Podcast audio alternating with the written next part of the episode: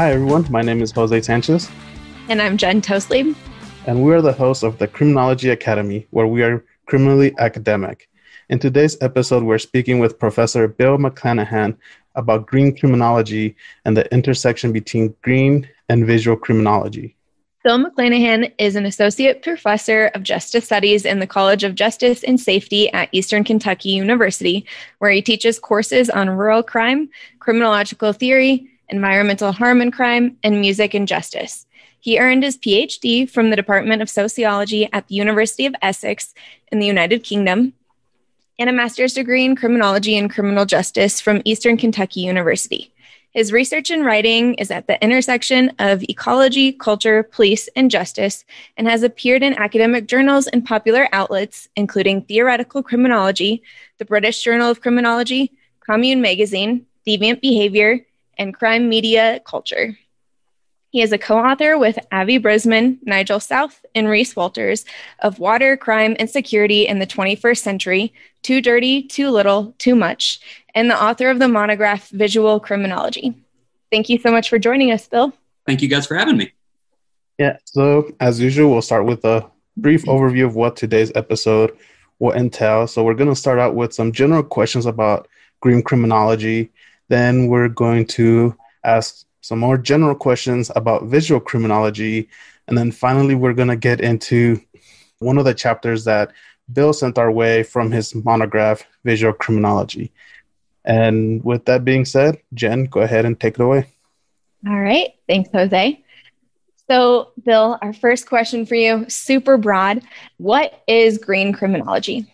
Well, that's kind of an expected first question. Um, yep. It's probably most easily summarized as the criminological study of harms and crimes that affect the natural environment. So, you know, you can think of big picture things like climate change from a green criminological perspective, or you could think of small kind of focused issues like a specific case of environmental harm or crime. So it it's broadly the criminological sociological study of environmental harm and crime, whether that's on large scale, small scale, whether that's the study of a response to the harm or crime, whatever it may be. Okay. So you briefly started to touch on this. Can you just give us a few more examples of what types of environmental issues are included under this green criminology umbrella? Sure. I mean, one way to think of it that some green criminologists will kind of frame things using is the distinction between harms to water, harms to air, harms to land, and harms to people that are related to environmental harm. Of course, that's kind of a a very very very elevated view right yeah. so in that you could zoom into any number of things. So there are people that have done work on the trafficking of endangered animal species right? There are people that have done work in green criminology on the consumption of animals and animal products from an animal rights perspective or a species justice perspective. There are people that have done work on climate change as it relates to harms to the environment. And then there are people that have done work on climate change as it relates to conventional crime and harms to human populations. Really, there's like an always expanding list of things that have fallen under the purview of green criminology because as it develops, you know, I'm constantly meeting students and other faculty members and researchers that are doing new things, right? So, a quick example is within and related to green criminology, we've started to recently see the emergence of what's tentatively being called astro green criminology, which is considering environmental harms off of Earth, right? Wow, so, interesting. Yeah. So when I say that it's a constantly growing list, I really mean it, right? Like we're no longer we're no longer bound to the planet. So if you can come up with it, it's probably been touched on by green criminology. I myself, as you said in the introduction, my work focuses generally on police, and I've written a lot about the relationship between police and ecology. There's lots of work connecting prisons and environments So yeah, it's it's a very very very broad field. Yeah, it's really interesting, and I like to think of myself as kind of an environmentalist. You know, I'm big into the, you know, not just single use stuff. So uh-huh. expanding that out, plants and everything in the house. And so actually, Jose and I recently kind of stumbled upon green criminology while we were looking for kind of cool things to bring on as topics for the uh-huh. podcast. And so is green criminology like new to the fe- the discipline of criminology or has it been around for a while? Well, kind of both, honestly. Okay. It has certainly seen a recent and I would say ongoing kind of explosion that I mm-hmm. would say probably happened over the last maybe oh maybe 10 years okay. something like that but it was actually proposed as a field first in the 1990s the first kind of proposals for what would become green criminology came from Mike Lynch from Florida, who's most associated with kind of a quantitative critical criminology.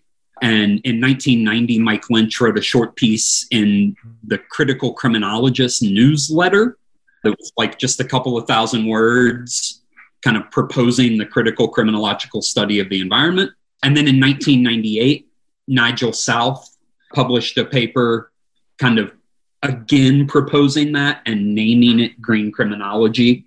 And in the eight years between the two, of course, you know, Lynch had continued to work and the foundation had continued to build. So, so by the late 90s, it was named and it was green criminology.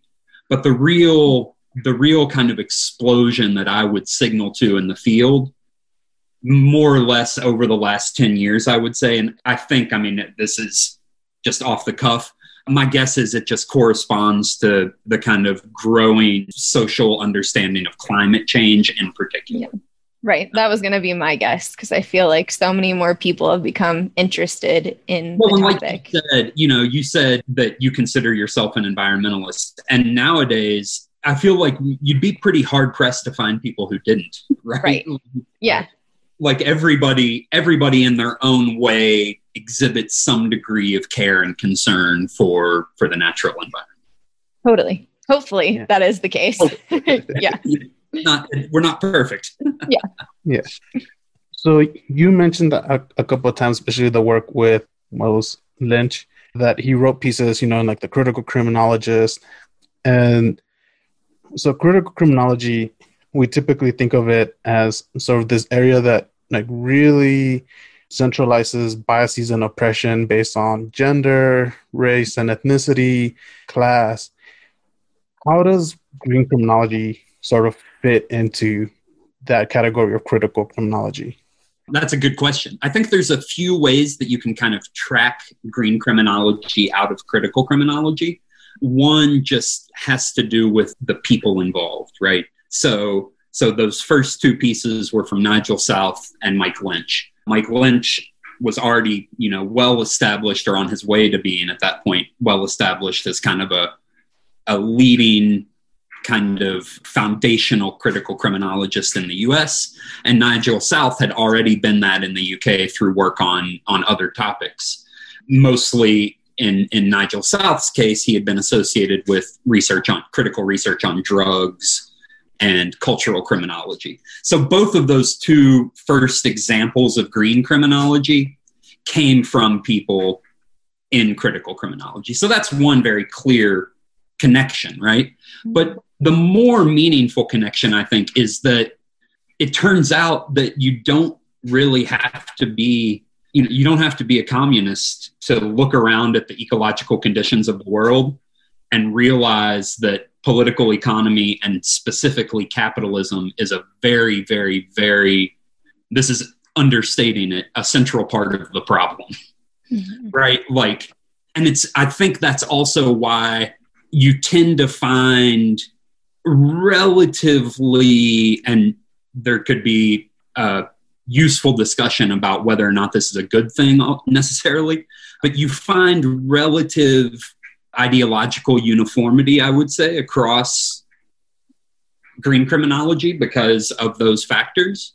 But interestingly, I think that, you know, in my experience, you tend to find that same ideological dimension in people that work in field ecology, that work in wildlife biology, that work in climate science, right? You tend to, you won't find a lot of even like hard earth science based laboratory climate scientists who, if you sit them down, they're all going to say, look, capitalism's the issue here, right? Hmm. Right. So, as critical criminologists, it's very easy. We have this foundation of critical criminology. So we can draw on the kind of critiques of capitalism in particular. But then also, you know, you started the question by mentioning less material things like race and gender and sexuality.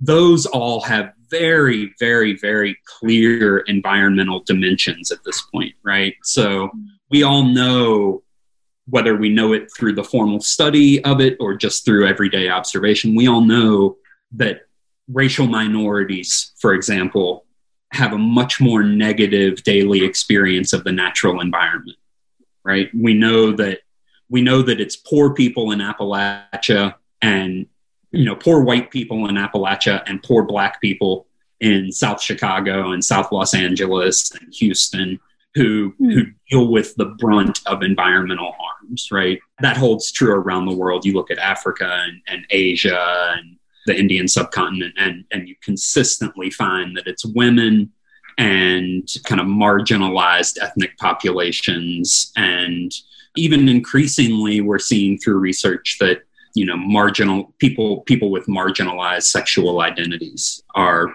experiencing the environment in unique ways. So it, it seems to be to me i think that that green criminology connects with and grew out of crim- critical criminology because of some of the same people but maybe more importantly the insights of critical criminology work as an explanatory framework for the kind of harms that green criminology looks at. And quickly, that's another connection I would say is that both green and critical criminology, one of the kind of foundational points is that both both orientations are interested in harm.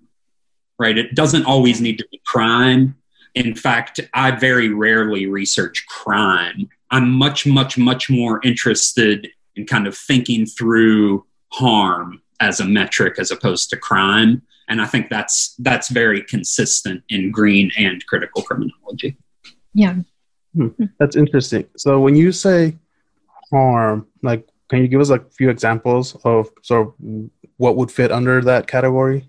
Sure totally. It's remarkably easy especially from a green criminological perspective because it's it's everything right? Like if we just think about if we just think about like climate change as kind of the issue of the day, we know that it's exacerbated immensely and caused and driven by gasoline engines, right? Mm-hmm. I know that. I know that intellectually. I know that scientifically. I know that experientially. I know that. There's no conflict with my ideology and that fact. But there is an obvious conflict with the fact that I drive a pickup truck that gets 12 miles to the gallon. But, you know, when we're done with this interview, I will certainly drive somewhere. I mm-hmm. don't need to. There are more efficient options available to me, right? Like we all engage in these harmful activities, but no one's going to come arrest me. You know, I'm not. Mm-hmm. I, am not going to be concerned that I'm going to get pulled over for wasting gas, right? Because it's not illegal the, the the classic way to think of it is lawful but awful, right? Like, and we see it all the time with things that aren't. I teach a lot of undergraduate theory courses, and it's it's a point that I always make that we see this stuff all the time and we react to it all the time by saying right like you see people do stuff all the time and you say like oh man that should be illegal like yeah. those are the harms that kind of intrigue me as a green criminologist, I would cool. say.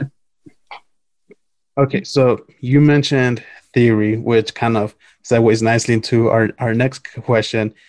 So, you know, like Jen and I, we have sort of been taught, and I think a lot of criminologists get taught, you know, you start with like the big three social learning, self control, general strain. Then you get into the popular but not predominant perspectives like labeling, maybe some biopsychosocial. How can we understand environmental crimes and harms? Like, do they fit in with these like sort of mainstream theoretical perspectives, or do we need to come up with a new way of thinking about it? Well, again, and I think this once again illustrates illustrates one of the strengths of green criminology as a as a subdiscipline. We, meaning green criminology, we've done very well at adapting existing theory to suit our purposes. And we've done well at developing theory. And despite the kind of basic ideological kind of sameness across the field, there are, of course, lots of distinctions. And so we've seen a lot of very, very, very productive work in green criminology, specifically using things like situational crime prevention. To the extent, in fact, that eventually that became such a popular perspective in green criminology and it it felt like there was a bit of a tension between that and the more critical perspective that eventually a lot of green criminologists who were interested in situational crime prevention more or less developed a parallel but very related subdiscipline of conservation criminology. Right? So things like that have been used a lot. And then we've seen things like some of the first and still most kind of foundational and influential work in green criminology on climate change is from Bob Agnew and is an application of his general strain theory to the problem of climate change. He wrote two papers doing that early on in the development of green criminology. And so I, I, think that the question kind of reveals this interesting thing, which is in this very critical, you know, occasionally radical, not at all mainstream, not at all, yeah, not at all mainstream orientation. When you peel back the layers a little bit, you don't have to go far before you find a name like Bob Agnew, right? Which I think again kind of illustrates the point that that I made earlier, which is like it's not like a it's not a concerted effort that there's that ideological sameness. It's just like I said that there are a limited number of conclusions that one can reach when studying environmental harm broadly. Mm-hmm. And that's usually the conclusion that's been reached. That said, it's happened through many, many, many existing theoretical frameworks, including, I think, all of the ones that you mentioned. You mentioned things like labeling theory, right? So, since about 2013, 2014, we've seen the emergence of green cultural criminology. Mm-hmm. And like other forms of cultural criminology, that's in a lot of ways kind of a, a development in and of labeling theory perspectives. Yeah, so I think that that there's really a lot of a lot of theoretical diversity. In fact, really the way to, to characterize it, and I'm borrowing this from Avi Brisman, but uh, I think he's correct, is that green criminology is theoretically prom- promiscuous, right? like, and it, it really is. Like, we kind of tend to pick up what's in front of us and what looks appealing in the moment, and we use it and we use it the way it works for us. And, and if it's something else the next day, then it's something else the next day. And that's not to say that there hasn't also been a development of distinct theory within green criminology. There's been plenty of that as well. All right. So, in one of your more recent guest editor introductions on the topic of green criminology, I'm pretty sure it was for International Journal of Offender Therapy and Comparative Criminology. You mentioned that perhaps the most commonly held assumption about the environmental dimension of crime is this temperature crime hypothesis. Can you yes. kind of talk a little bit about what this hypothesis is and what it speculates? Sure, sure. So again, this is this is one that for anybody that teaches or has taught intro level kind of criminological theory or methods courses, this is something that lots of people have gone to. And it's just the basic idea that everyone kind of has in their mind that as temperature increases, so does crime, right? We see it repeated all over the place. I mean, all over. It's like mm-hmm. it's it's a little bit of criminological common sense, right? I can think of just off the top of my head, I can think of like no less than half a dozen songs with lyrics that mention it, right? There's a 50 Cent song where he says, Summertime is the killing season, right? Mm-hmm. Like that idea that, like, oh, it's summer, everybody. And famously, I apologize for not actually knowing the origins of the myth here, but you know, there's this kind of mythology of the assertion through statistical data that as the consumption of ice cream increases, so does crime, right? It's always used in those introductory courses as an example of like, this is why you need to understand the distinction between causal relationships and correlation, right? And so, so that idea that high temperatures correlate to violence in some causal way, it's really firmly lodged in our cultural imagination. I mean, we might know intellectually that no ice cream and crime are not related. Yeah. But we still, right? Like again, this is another another example of how, you know, acculturated thinking can really overpower our intellectual and academic judgments. You know, I mean, I know I obviously I know that there's not that that causal relationship, but still there are plenty of times when I think to myself, it's getting hot out. Like people are right? Like, better lock the doors. It's getting hot out. Doesn't make any sense. But it is it is a very persistently held belief. And interestingly, it's one of the easiest avenues to get people that are already thinking criminologically to think about the natural environment, right? It's a great illustration of one of the most important things about green criminology and what the important assertions, which is that our entanglement with the environment it's all encompassing right? It's not something we can step in and out of. It's not something that only kind of affects us. It is us. It is part of us. We are part of it.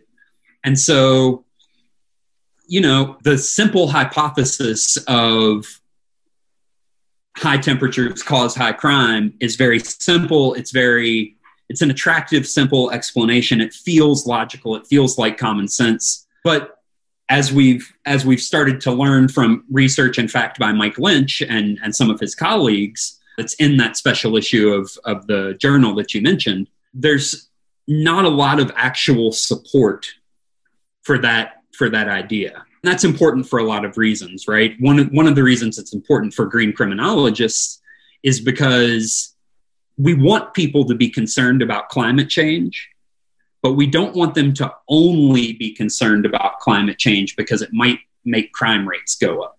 Right. There's other right. there's other concern. Yeah, there are non-human concerns at play mm-hmm. that that crime rates don't capture. Yeah, absolutely. So on that note, and given that a lot of your work has to do with policing, is green crime or green harm difficult to police? Yes. I mean, for one, if we just briefly go back to the distinction between crime and harm, among my many kind of ecological interests, my biggest research interest when it comes to environmental stuff is mountaintop removal coal mining. And it's a horribly ecologically destructive process, has a massive environmental and human and economic cost, but it's not at all illegal. And so the policing of it, it's it's like it's not even it's not even a factor that said, that's not at all the case for all examples of green criminology, right? To go back to the example earlier of work on the kind of transnational smuggling of endangered wildlife species, mm-hmm. right? Like I have lots of, of colleagues in Europe that have done work on that topic where their entire methodology is interviews with police and, and border patrol people who spend their entire lives successfully policing that environmental harm, that environmental crime. So it runs the gamut. It is very difficult to police, thankfully, as we know with all kinds of other examples from, from criminological research. Policing is rarely the best way to solve a problem anyway. So chances are the more effective ways. You know, we've seen, and this is kind of a foundational bit of critical criminological insight that meshes well with green criminology, is we've seen that just social shaming works really well. You know, in fact, to go back to that thing about like everybody kind of, we all think of ourselves as environmentalists. Mm-hmm. A good part of that is because the social consequences of doing anything else are bad, right? Like it would be hard to have friends if you aggressively made yourself someone who openly didn't care about the environment, right? right. So yeah, policing policing plays a role, of course, but in in a lot of kind of core issues at the heart of green criminology, it's just not that much of a factor because of that harm versus crime issue. Mm-hmm. Yeah. Okay, so when Jen and I were sort of tossing the idea of doing an episode on green criminology, and you know, we didn't want to go into it completely blind, so we dug into it a little bit.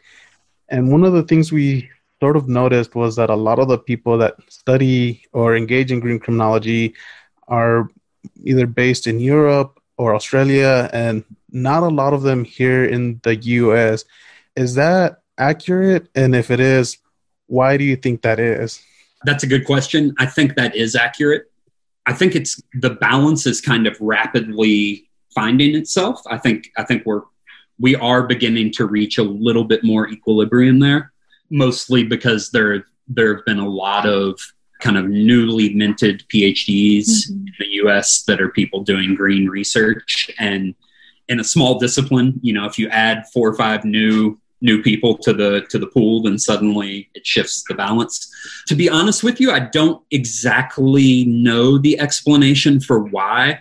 My guess is that my guess is that it's a reflection of the ways in which european criminology tends to i think critical perspectives tend to be integrated kind of more fundamentally into european criminology than they are in, in US criminology.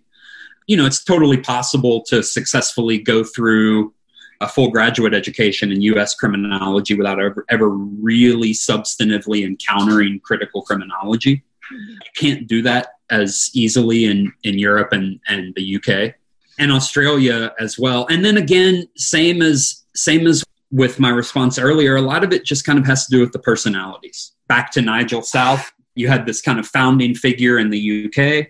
So students have come to work with him. He is he's you know developed young scholars in Australia. You have people like Rob White, who's you know probably probably one of the most prolific criminologists alive, green or otherwise.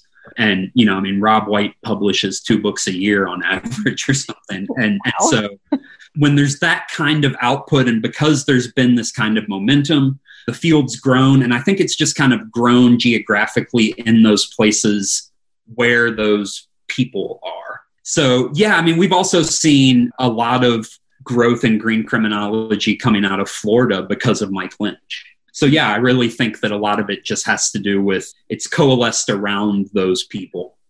But i do also i think it's important to say that there there is the the network in green criminology is very important. Everybody tends we all kind of know each other, and I think everyone thinks of it generally as kind of a collaborative project, and so all of the people really involved in green criminology, I tend I think tend to think of their own work as no matter how local it, it localized it gets they're still talking on a to like a global audience and and trying to sort these these problems out at a global scale. That's really cool. I think that's probably more unique. I think it probably is. Yeah. yeah. Yeah, interesting. All right. So let's start to move then into visual criminology. Spend a sure. couple of minutes on that and then we'll combine these ideas together. Perfect. So when I first thought of visual criminology, and it's funny because I, I don't remember if it's in the monograph that we read or something else that I was reading of yours, but you actually point out that a lot of people think of it as like criminology that's just visually presented. And that's honestly where my first thought went before reading your work on this. And so, can you kind of describe what visual criminology is? Yes. And so, everybody, all visual criminologists included, mm-hmm. that is their first thought, right? Like, yeah I remember my first exposure to visual criminology was I took a graduate course during my master's on it. And, you know, I don't think anyone, including the professor walking into it, really knew what what we were going to be doing. And my first thought was the same thing. My first thought was like, okay, so instead of writing a paper, I'm going to like assemble a collage or like a photo essay or you know, or I even I even thought of it in terms of like, well, you know, I've been through lots of poster sessions at conferences and mm-hmm. I was mm-hmm. thinking, this is this where it's going? And to some extent, it's hard to say that that is not visual criminology, right? I don't want to. Anybody who does that and thinks to themselves, I'm doing visual criminology, I don't begrudge them that. That's fine. In terms of as a distinct orientation and kind of perspective and, and something that will maybe coalesce into like a subdiscipline, what we really mean by visual criminology is criminology that's engaged with the visual. But by the visual, we don't just mean the image, right? So it doesn't just mean the criminological analysis of pictures, but it means the criminological analysis of all of the processes of the visual, right? So if you think about like, if you think about what happens, just to use a very kind of rudimentary example, if you think about what happens when you stand there and take a picture of something, it's a lot more than just your finger pushing a button, mm-hmm. right? Like there are all of these historical and social and political and technical processes that have gotten you to the point where you have that device in your hand. And that's where visu- visual criminology is interested. And to me, that encompasses everything that happens from the moment that you encounter the image, you perceive the image, you react to the image, the whole world reacts to the image. In a lot of ways, it's very similar to kind of the criminological study of media, but again, extending that basic interest much, much, much further and in a much more conceptual direction, I would say. So my interest as a visual criminologist is in, yeah, in the the sorts of of social, historical, political, and technical processes that coalesce to make the image and the ways that the image then kind of conditions and configures the totality of our understanding of the world. So basically, to me, everything exists in the image mm-hmm. in the visual. Yeah. Interesting. yeah, such an interesting way of thinking about things that we take for granted. So like your like your camera example, like as soon as you started talking about it, I started thinking about all the pictures that I've taken, like just this morning or yesterday with my mm-hmm. phone. And you know, it's like, oh, let me whip out my phone real quick and take this picture. and as far as that ever yeah, and like as far as I ever thought about it was some dude that I don't even know at Google like designed this block in my hand and yeah, like this thing yeah. was on the internet. I ordered it and now it's in my hand. Yeah. Yeah, it's really strange, right? If you think about just that one little technical technological innovation, how I mean, think about how for all four of us or all three of us, our lives are completely conditioned and configured by that power. People just one generation previously, that was not the case. Their lives were conditioned and configured by other powerful images. And like you said, you know, I mean, that issue of things that we take for granted, the image is really central to that. You know, we have especially when we're talking about crime and justice you know every everything that we know and we assume we know about the life of crime and justice. It all comes from the image. Like, think about how many people, think about how many people will talk to you as though their everyday understanding of criminal justice is every bit as good as yours because they've watched cops. Yeah. Right? Like your fourth and fifth year PhD students in the field. Right. But I, I'm sure that you both have family members that are like, no, no, no, no I know every bit as much as you because I've watched Training Day like six times, right? Like, or like, or when you're sitting next to someone on like an airplane and they ask you what you're doing or they see what you're doing, they automatically assume they know everything about what you do. Absolutely, yeah. absolutely. That's the you know I, this has nothing to do with visual criminology, but I always say it was the most useful thing anyone told me in grad school was I had someone tell me that getting a PhD in criminology and criminal justice was a terrible idea because if you had a PhD in neurosurgery, your uncle was never going to like disagree with you about the fundamentals of neurosurgery. yeah, totally. But if you have a PhD in criminal justice, your uncle is going to aggressively disagree with you about the fundamentals of criminal justice, right? Oh yeah, absolutely. Yeah. Like when I remember this conversation I had with one of my cousins who found out that I was getting a PhD in sociology, but I explained to him that you know I focus in criminology and even more that my area of research is gangs. And of course this cousin watched like all the episodes of gangland. And okay like we're about to go 12 rounds on who's right on what a gang member is how we should deal with gang crime. Absolutely absolutely. And that's and that i mean that anecdote speaks powerfully to the power of the image right? Like and an important thing about visual criminology is also that that relates to kind of the camera in your pocket and the the 12 episode or the the full season of Gangland thing, the ubiquity of images of crime and justice is just crazy, right? Like think about think about the last 18 months and all of the kind of the rebellion and upheaval that we've seen. And just think about how clearly the image and the the processes of the visual are implicated there. It's everything right? Like none of it none of what's happened would have happened if it weren't for this intersection that is produced by and that then produces the image. Yeah. That's perfect for the next question because you basically already answered it, but I just want to dig into it a little bit more. So, the focus, obviously, on this podcast is green criminology and visual criminology. But do you believe that visual criminology can extend to other aspects or other sub parts of criminology? And if so, how can visual criminology enrich like other people's criminological areas? Yeah, ab- absolutely. In fact, I, I think that I think that that green criminology or visual criminology rather, you know, can a visual perspective mm-hmm. can I think enrich and enliven pretty much any criminological inquiry that is looking to be enlivened, I guess. And, you know, I mean, I think I am a firm believer that proper visual criminology needs to be more than criminology that includes pictures.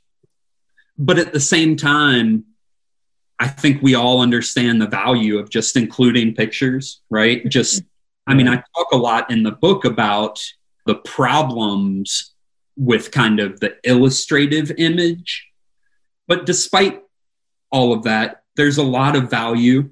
You know, I mean, even even just thinking about people that do purely quantitative work, right? Which I don't do at all. Like I can I can barely do simple math. I cannot and do not do quantitative work.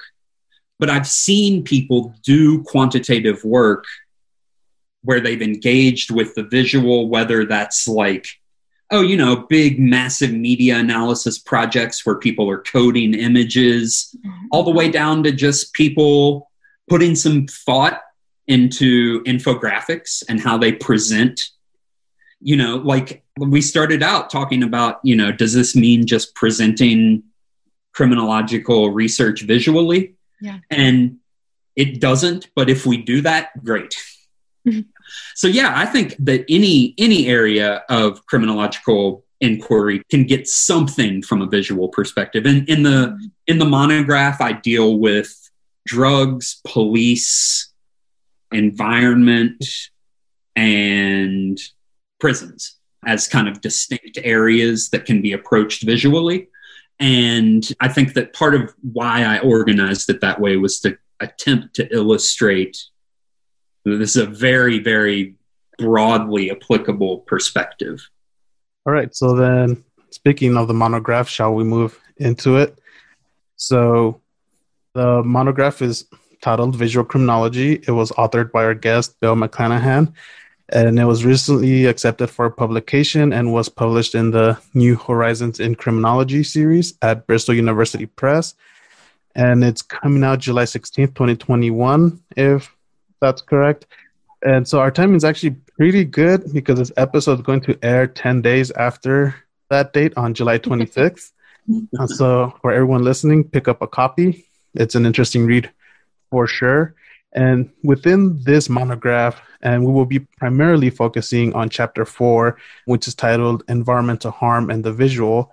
And in that chapter, Dr. McClanahan argues for including visual and visually attuned thinking within the green criminological paradigm.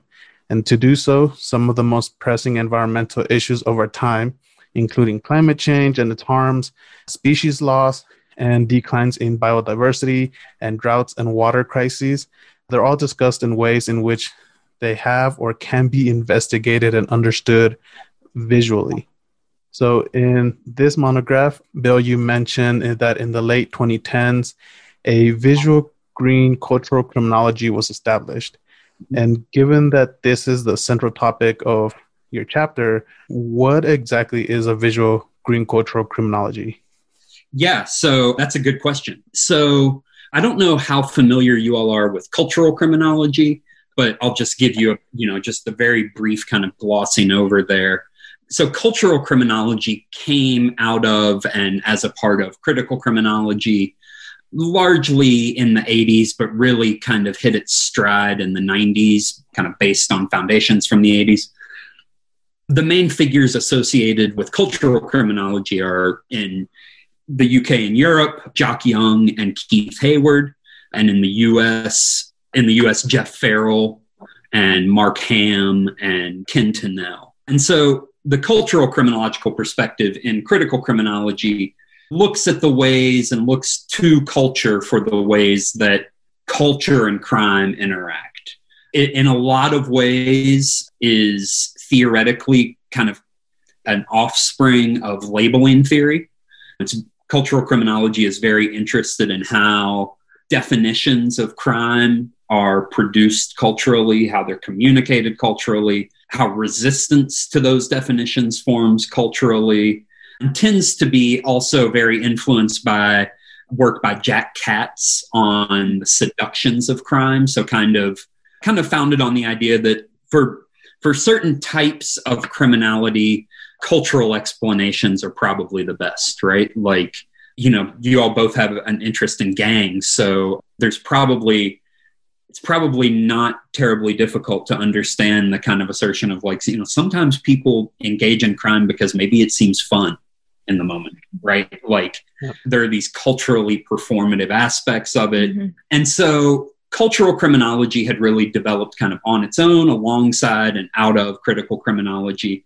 And eventually, starting around probably 2012, some green criminologists, particularly Nigel South in the UK and Avi Brisman, my colleague here in the US, started to really work on developing a rigorous orientation towards the study of the intersection of environmental harm and culture. And they decided to do that through cultural criminology.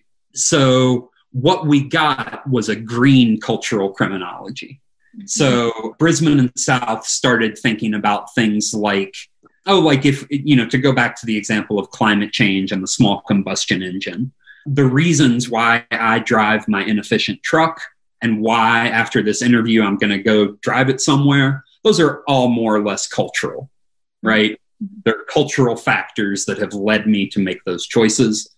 And so Brisman and South started thinking about those kinds of things like how does the culture of consumption that comes along with global capitalism, how does that impact the environment, ecosystems, et cetera, et cetera. And then after maybe five, four or five years of kind of growth in green cultural criminology. There was the further kind of refinement tweak with the addition of visual, which got us to what I guess in the book I call green visual cultural criminology.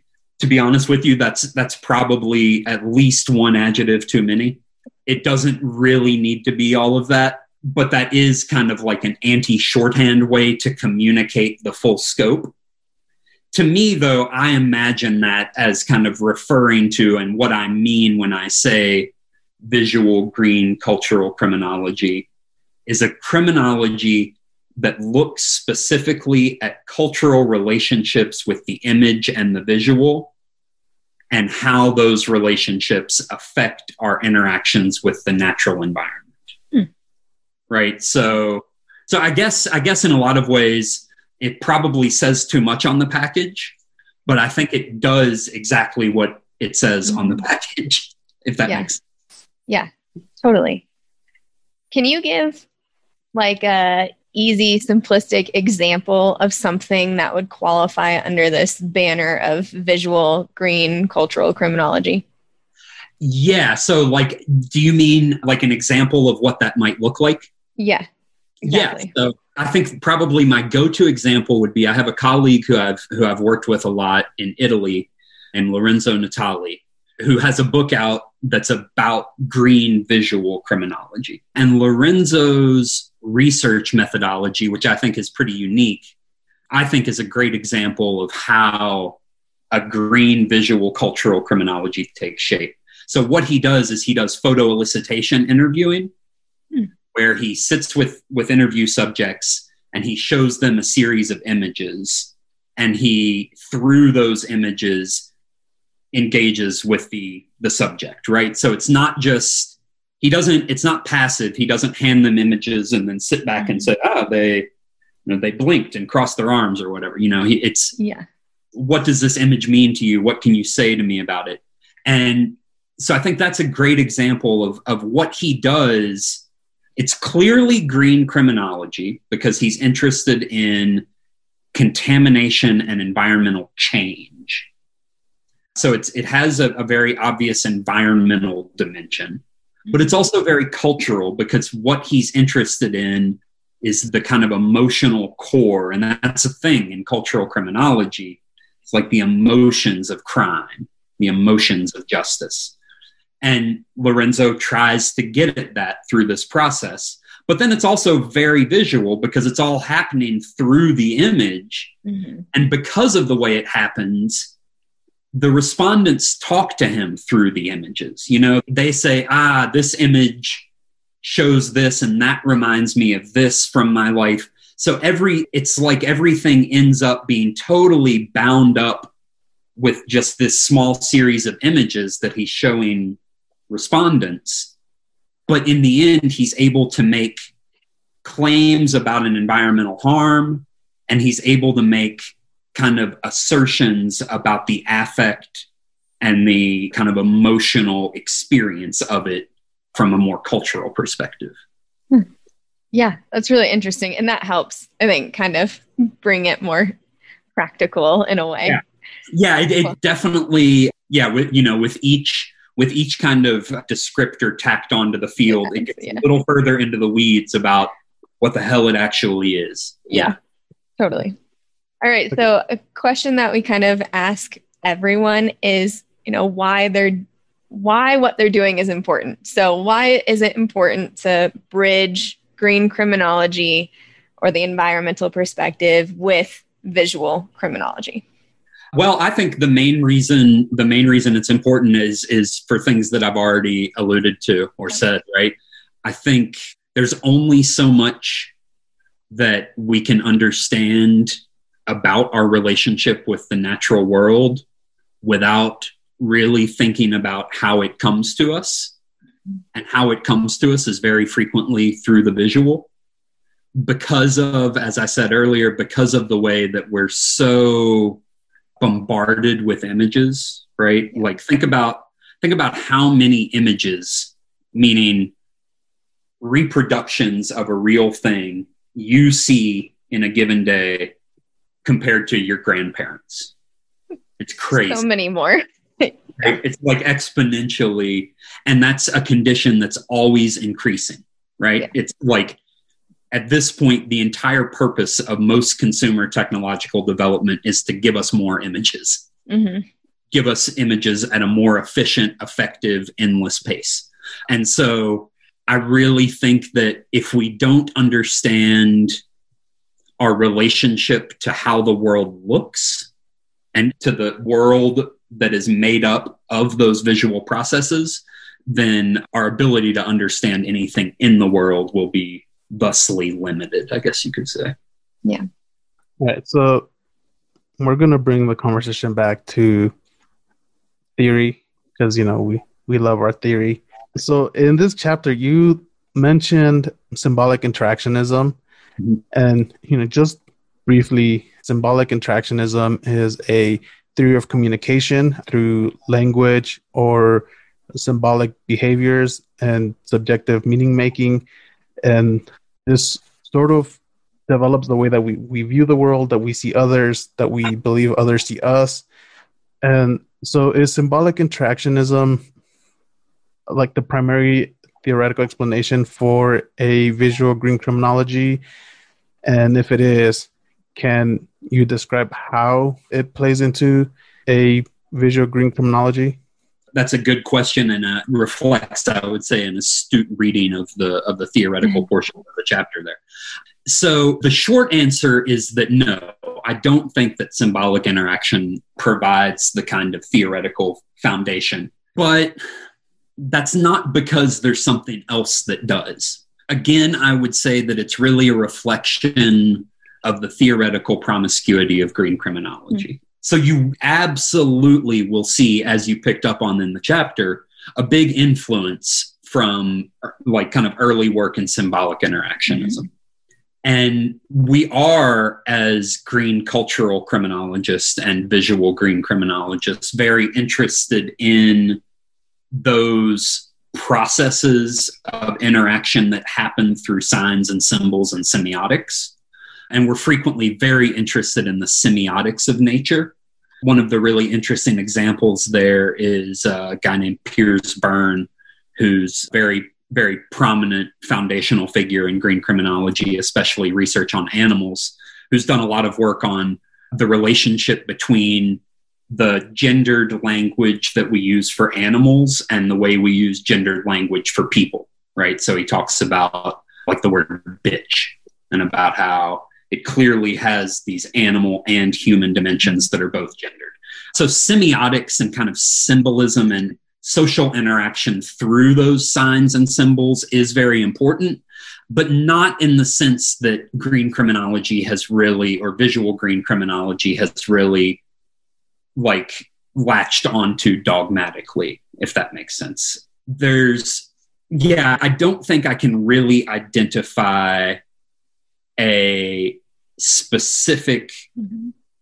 theoretical core for green visual criminology. I think the relationship to symbolic interaction partly comes from the role of symbolic interaction in early visual sociology, which visual criminology kind of grew out of, and also visual anthropology, and even just like work in linguistics and semiotics.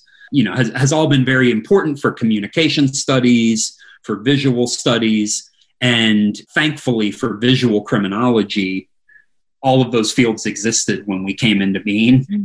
So we kind of had a buffet of things to choose from and so instead of seeing like one main dish on the plate, I think you just see a lot of little side dishes basically. Yeah, it reminds me a lot of like disciplinary integration where you're taking ideas from all different, you know, fields and bringing them together to help totally. explain what you're looking at. Yeah. Totally. And I think that I think that kind of interdisciplinarity is really central to visual cultural green criminology. I mean, yeah you know, when I say visual cultural green criminology, there's like maybe half a dozen people who that would describe their work. Yeah. But for that half dozen people, I think that those are important foundations and that interdisciplinarity is a really important part of it. Yeah. All right. So let's kind of bring it back to like to life. Let's bring visual criminology to life for a little bit and talk about some examples. So in right. the monograph, you talk about like the Deepwater Horizon disaster in 2010. You talk about climate change due to human caused global warming, the 2019 fires in both Brazil and Australia. And so, can you talk about how those events contribute to visual green criminology and environmental justice? Yeah, yeah. So again, those are events that so so if you think about just from a a communications perspective, and this is obviously very, very far from a novel insight, but we're more visually connected every day than we were the day before, right? So the ubiquity of those images, those are, of course, global images. So that constant flood of pictures that's hitting us, those come from around the world. If you think back to, I guess I'll talk about this in, in the sense of like affect and feeling. So think back to like 10 months ago, we're at the height of the COVID 19 pandemic, everything's locked down. There's significant rebellion and unrest happening in response to, to you know violence of policing going on et cetera et cetera. Add into the mix right? So imagine as you i'm sure both did you wake up on a wednesday there's nothing to do you, you're you're locked in your apartment the world is burning outside you open your instagram and you flip through it and what you get is like you know social unrest in louisville and minnesota environmental catastrophe in China, literally hundreds of millions of acres of land on fire in Australia, mm-hmm. right? Like all of those things contribute to your affect and your experience of the world. And so, you know, these images get produced and then just fly around the world at literally at, at you know light speed and they collide with us and and they cause things to happen in our lives, regardless of the location of the harm. So there really is a very global scope to images of environmental harm and environmental crime. And I think that trying to wrap our head around those problems without understanding the global nature of them doesn't really get us anywhere. It's you know kind of one of the one of the central assertions of of any ecological theory is just the assertion of ecology, right? That things affect other things. And in some sense, I think green visual criminology is an attempt to consider images as ecological objects, right? Like the image of the, I don't know, I mean, just think back to the Gulf, the BP oil spill in the Gulf, right? I mean, those images those images had material effects. They don't just they aren't just meaningless cultural products. They actually have an effect and an impact on material life. Right. Yeah, I follow so talking about Instagram, I follow a few like a environmental groups and then a few animal rights groups. And every day it's just pictures. Some of them are like incredibly difficult to look at just because of what they're showing. And yeah. There's probably times when in order to do what you feel like you need to do you have to like actively not right? Like yeah.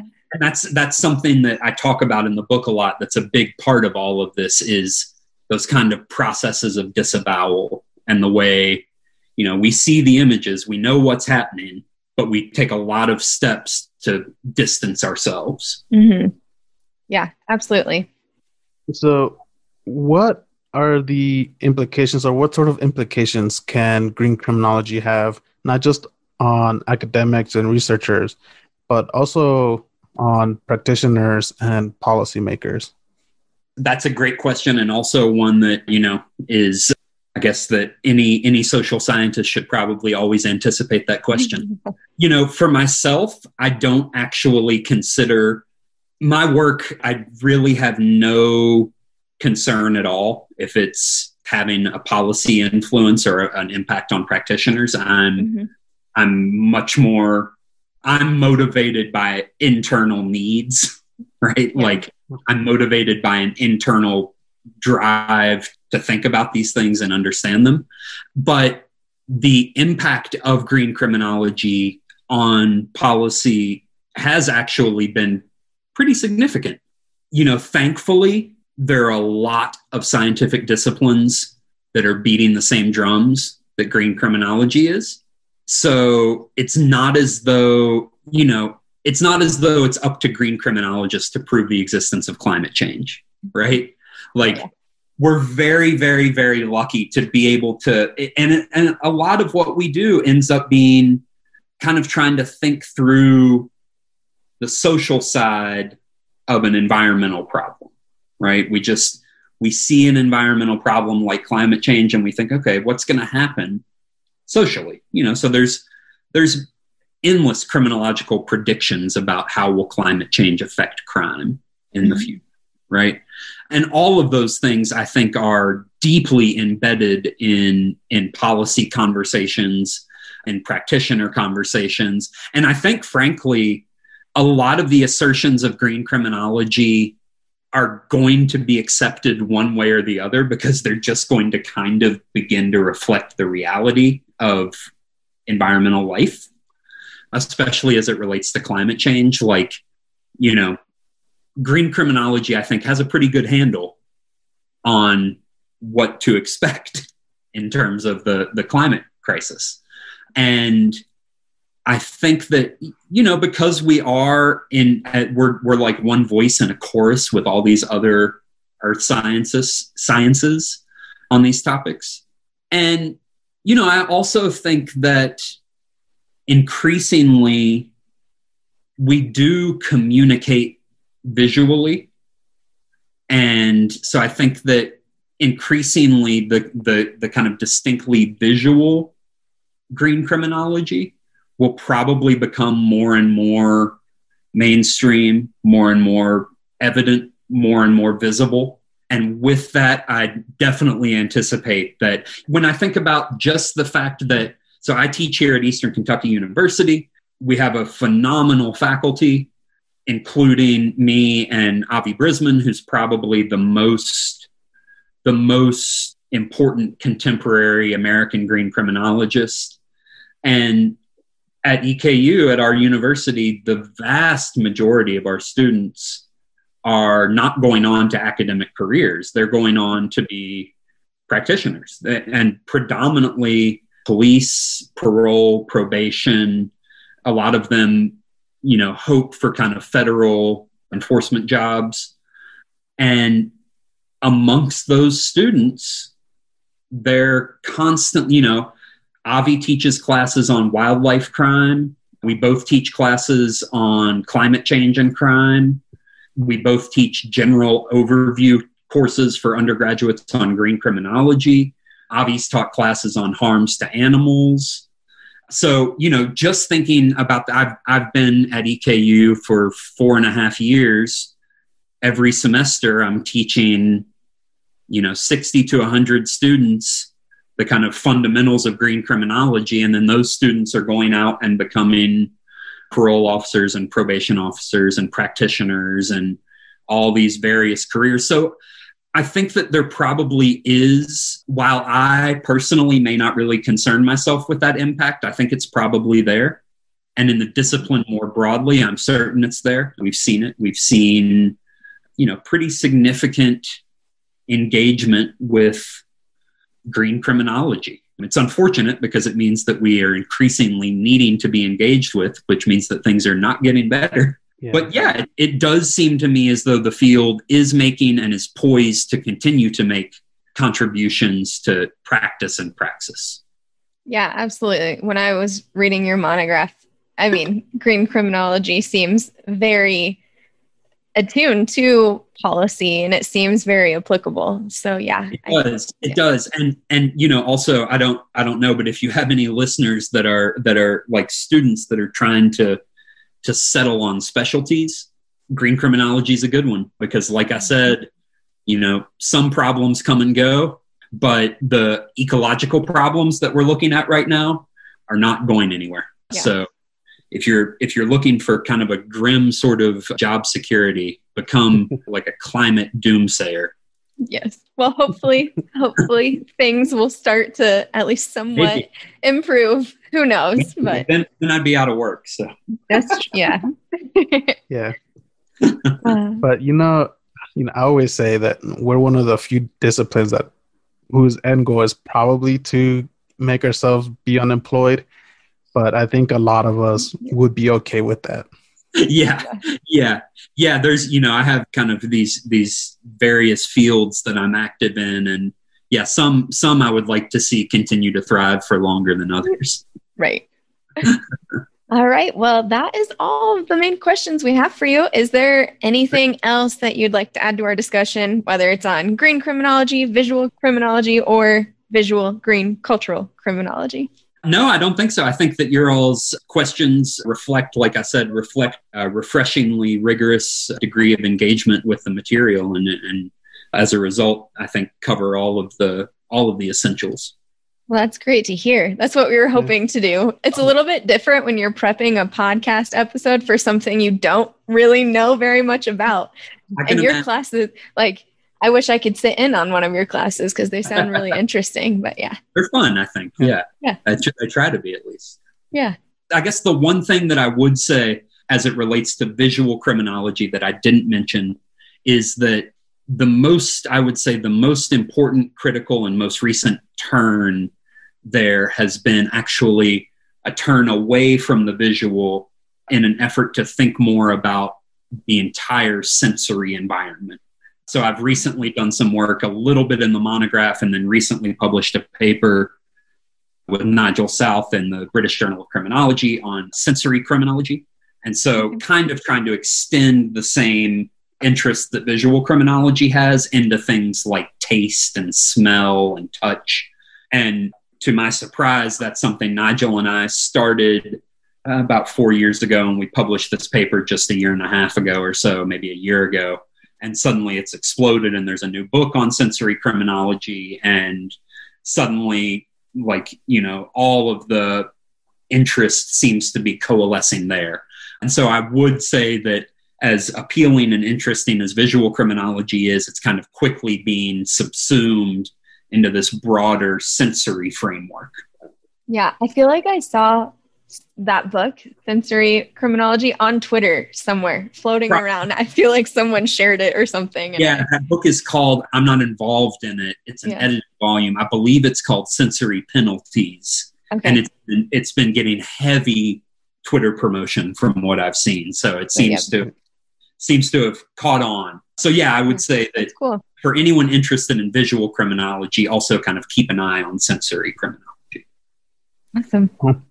Well, I guess that ties into is there anything you'd like to plug? Anything coming out soon that we should keep an eye out for? Yeah, so I think the main plug, especially given what you said earlier about the timing, I have a new monograph out with Bristol University Press called Visual Criminology. As we've said, I have chapters in the book dealing with drugs, environmental harm, prisons, police, methodology, visual methods, mm-hmm. and the kind of social science history of the visual. And I would encourage anybody, of course, to get your hands on a copy of that. And other thing I would plug is there's a forthcoming book from New York University Press called Ghost Criminology. That's an edited volume that it's being edited by Travis Linnemann and Theo Kindynis and Michael Fiddler.